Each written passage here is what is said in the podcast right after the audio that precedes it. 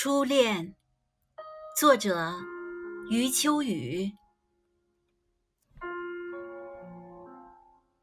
人类最爱歌颂和赞美的是初恋，但在那个说不清算是少年还是青年的年岁，连自己是谁都还没有搞清，怎能完成一种关及终身的情感选择？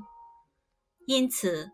那种选择基本上是不正确的，而人类明知如此，却不吝赞美，赞美那种因为不正确而必然导致的两相糟践。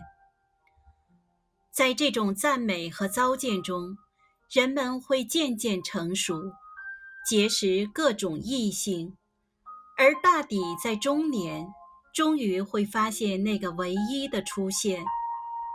但这种发现多半已经没有意义，因为他们肩上压着无法卸除的重担。再准确的发现，往往也无法实现。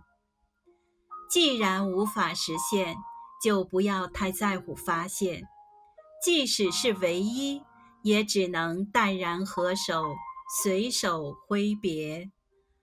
此间情景。只要能平静地表述出来，也已经是人类对自身的巢穴。